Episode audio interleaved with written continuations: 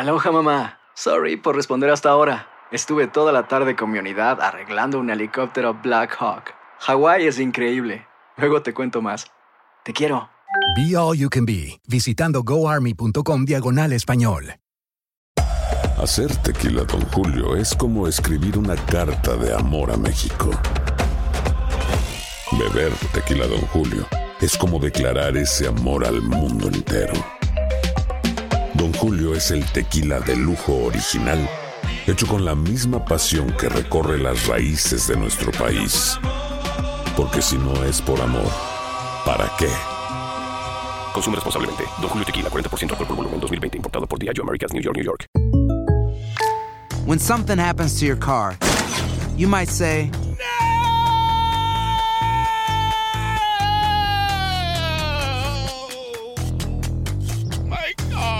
but what you really need to say is something that can actually help. Like a good neighbor, State Farm is there. And just like that, State Farm is there to help you file your claim right on the State Farm mobile app. So, just remember, like a good neighbor, State Farm is there. State Farm, Bloomington, Illinois. Boost Mobile tiene una gran oferta para que aproveches tu reembolso de impuestos al máximo y te mantengas conectado. Al cambiarte a Boost, recibe un cincuenta por ciento de descuento en tu primer mes de datos ilimitados. O, con un plan ilimitado de cuarenta dólares, llévate un Samsung Galaxy A quince cinco G por treinta y nueve noventa y nueve. Obtén los mejores teléfonos en las redes cinco G más grandes del país. Con Boost Mobile, cambiarse es fácil. Solo visita boost mobile punto com. Boost Mobile, sin miedo al éxito. Para clientes nuevos y solamente en línea, requiere AutoPay. cincuenta por ciento de descuento en el primer mes requiere un plan de veinticinco dólares al mes. Aplican otras restricciones. Visita Boost Mobile. Para detalles.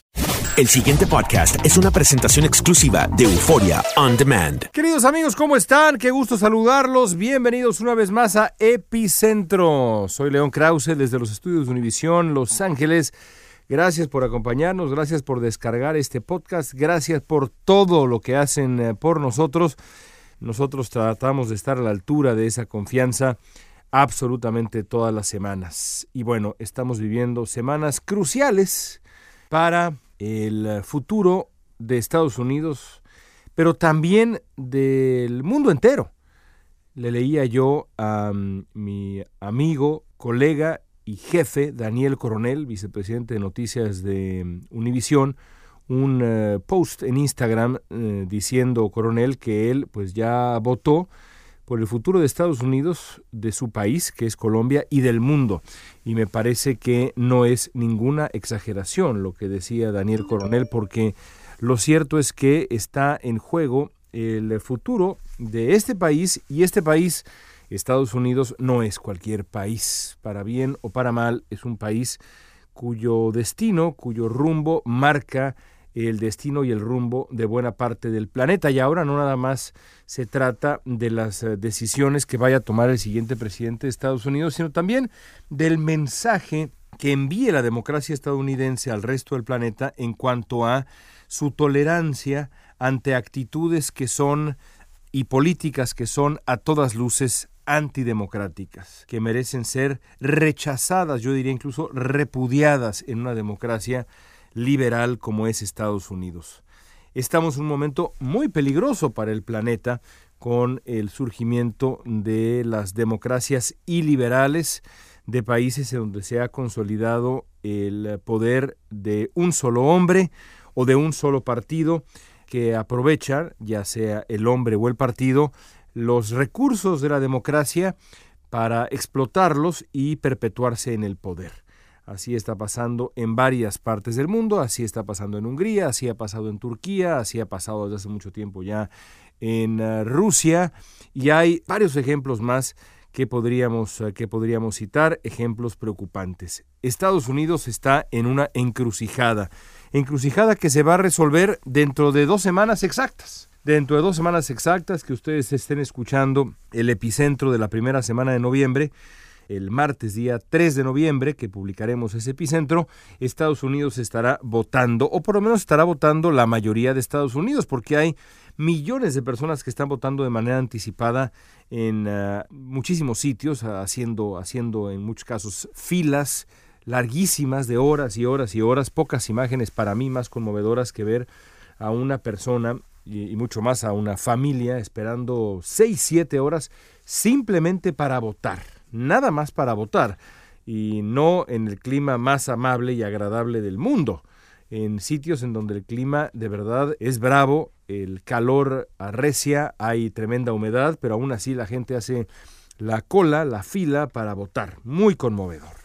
¿Cuáles son las uh, probabilidades de cada candidato en este momento? ¿Cómo van las cosas para Joe Biden, candidato demócrata, y Donald Trump, candidato republicano? Lo cierto es que hoy por hoy, hoy por hoy, cuando estamos a dos semanas de la elección, el um, ex vicepresidente Biden tiene todas las de ganar. En los estados clave de la elección, que son Pensilvania, Michigan, Wisconsin, Arizona, Carolina del Norte y Florida, Biden mantiene una ventaja considerable en básicamente todos. El estado en donde Trump está más cerca de Biden es el estado de Carolina del Norte, de esa lista de seis estados clave. En las encuestas Biden tiene una ventaja de tres punto dos por ciento. Puntos porcentuales, le sigue Florida, cuatro puntos de diferencia entre Biden y Trump, y luego en Pensilvania, Michigan, Wisconsin, la ventaja de Biden es muy considerable. En Michigan son casi ocho puntos, Wisconsin siete, Pensilvania también casi siete, y se me olvidaba también por ahí Arizona, en donde son casi cuatro puntos. Así que hoy por hoy, a dos semanas de distancia de la elección, Joe Biden tiene las de ganar, no cabe la menor duda. Y cuando uno analiza por qué, ya veremos, por supuesto, si finalmente el um, ex vicepresidente Biden logra vencer a Donald Trump. Pero si así ocurre y uno piensa por qué, la conclusión, creo yo, tiene que ser la siguiente. Lo primero es, y esto ya lo hemos hablado, así que lo mencionaré brevemente, lo primero es la importancia de la pandemia, lo importante que ha sido el coronavirus, porque el eh, argumento central siempre en una elección, Eh, o más importante tradicionalmente, es la economía.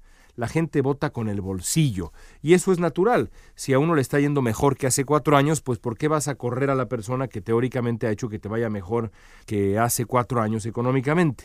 Ahora, la única cosa que está eh, o puede estar por encima de la economía es la salud. Antes que votar con el bolsillo, una persona vota con la salud, con la idea de, caray, corro el riesgo de enfermarme, o estoy enfermo, ¿quién me puede mantener primero que nada sano y seguro? Sano y seguro. Y en esta elección, ahora me parece que si no hubiéramos tenido la sorpresa amarga, desagradable, terrible del coronavirus robándose este dos mil veinte y seguramente buena parte del dos mil veintiuno, y esperemos que ahí se quede el asunto, es muy probable que Donald Trump hubiera ganado la elección presidencial, porque a pesar de que todavía pienso que la batalla entre su profunda impopularidad, el rechazo que genera Trump como persona, su estilo personal de gobernar y la economía, aún pienso que es perfectamente posible que el repudio a Trump podría haber resultado superior al el buen rumbo de la economía. También es perfectamente posible, e incluso, la verdad, quizá más probable, que si la economía hubiera mantenido un buen rumbo, eso hubiera sido suficiente como para mantener a Trump en la Casa Blanca. El asunto para el presidente de Estados Unidos es que eso no es posible, porque en este momento el gran tema es y sigue siendo la pandemia. Así que ese será el primer factor a considerar. Pero hay otros factores. Hace dos semanas, Donald Trump, como ya lo platicamos aquí en su momento, declinó participar en el segundo debate presidencial con uh, Joe Biden, después de que la comisión independiente encargada de organizar los debates dispusiera que el encuentro se iba a realizar de manera virtual, dado el, pues el contagio de Trump, que en aquel tiempo estaba todavía reciente. Ahora, como estrategia política, la decisión de Trump, creo que ya lo hemos dicho aquí, es incomprensible, porque Trump enfrenta una desventaja histórica, como ya la describíamos en las encuestas, y tiene que aprovechar pues cualquier punto de inflexión, cualquier cambio en la dinámica, cualquier cambio posible en la dinámica para acercarse a Biden.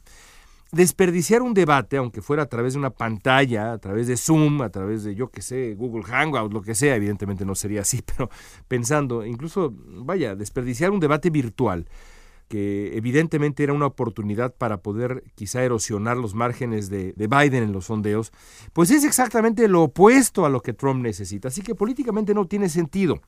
Ahora bien, desde un punto de vista puramente psicológico, la decisión de Trump tiene más sentido. Porque al presidente de Estados Unidos le gusta, le gusta el pugilismo. Esa es la realidad. Desde siempre, incluso desde su época de desarrollador inmobiliario, Trump se ha nutrido de antagonismo, a veces yo diría incluso de hostilidad. Así pasó en los años ochenta con su confrontación constante con Ed Koch, el alcalde demócrata de Nueva York, al que Trump humillaba a la menor provocación y sin necesidad alguna. Y lo mismo ocurre en su vida política. Trump ha dicho varias veces que recuerda con mucho gusto, con particular gusto diría yo, los debates contra una docena de precandidatos republicanos en aquel tiempo a los que Trump maltrató verbalmente por meses y meses. El mismo patrón eh, sucedió con Hillary Clinton, a quien Trump convirtió en una enemiga casi personal, a pesar de que por años se habían conocido en las esferas sociales de Nueva York, sus hijas eran amigas, en fin, le importó un comino a Trump y convirtió a Clinton en, en su rival, en casi personal, eh, más que política. En suma, a Trump le gusta el cuadrilátero, le gusta el combate cuerpo a cuerpo, es lo que necesita el presidente de Estados Unidos y en aquel tiempo el candidato republicano Trump hace cuatro años. Es, en términos pugilísticos, pues es un fajador puro. Y un debate por Zoom, pues no le acomoda a un fajador. Un fajador necesita estar entre las, cuadra, eh, entre las cuerdas del, del cuadrilátero. Las cuerdas del cuadrilátero, a mí me, se me eh, lenguó la traba, eh, para funcionar. Esa es la realidad. Así, así funciona un fajador. Además de su perfil psicológico, el berrinche de Trump, al cancelar su presencia en el, en el debate, revela en el fondo pues uno de los grandes problemas que ha enfrentado en la campaña en, del dos mil veinte en general. Y yo, yo creo que lo correcto es decir que Trump se ha quedado sin rival. Porque entre la peculiar dinámica de la campaña, que pues se ha visto reducida a eventos virtuales, algunos mítines ahí contados de, con mayor número de personas, sobre todo del lado de Trump, entre eso y la estrategia de, de Joe Biden, cómo ha manejado esta campaña, Trump se ha quedado con las ganas de intercambiar golpes cuerpo a cuerpo, cara a cara, con Biden. Cuando se escriba la historia de esta peculiar elección, seguramente nos vamos a enterar quién convenció a Biden de resistir la confrontación y evitar ser un blanco fácil para Trump. Quizá fue el propio Biden, ayudado por las circunstancias peculiares de la política en tiempos de coronavirus, que simplemente dijo, bueno, pues no, no tengo ni tiempo, ni espacio, ni lugar para confrontarme con este hombre. Lo cierto es que, a excepción de un par de momentos en el primer debate, Biden simplemente no ha querido subirse al ring con Trump. En aquel primer debate incluso casi no lo volteó a ver. El resultado es que Trump se ha quedado solo, tirando golpes al aire, haciendo lo que se llama boxeo de sombra. Y el boxeo de sombra no sirve para nada a un fajador como Trump. No solo se trata de la disciplina de Biden al no morder el anzuelo de la provocación, al negarse a subirse al ring con Trump, porque Biden también ha resultado un rival difícil y elusivo, porque contra lo que Trump anhelaba, que, que, que, que era un candidato como Bernie Sanders, simplemente Biden no es un hombre fácil de descalificar.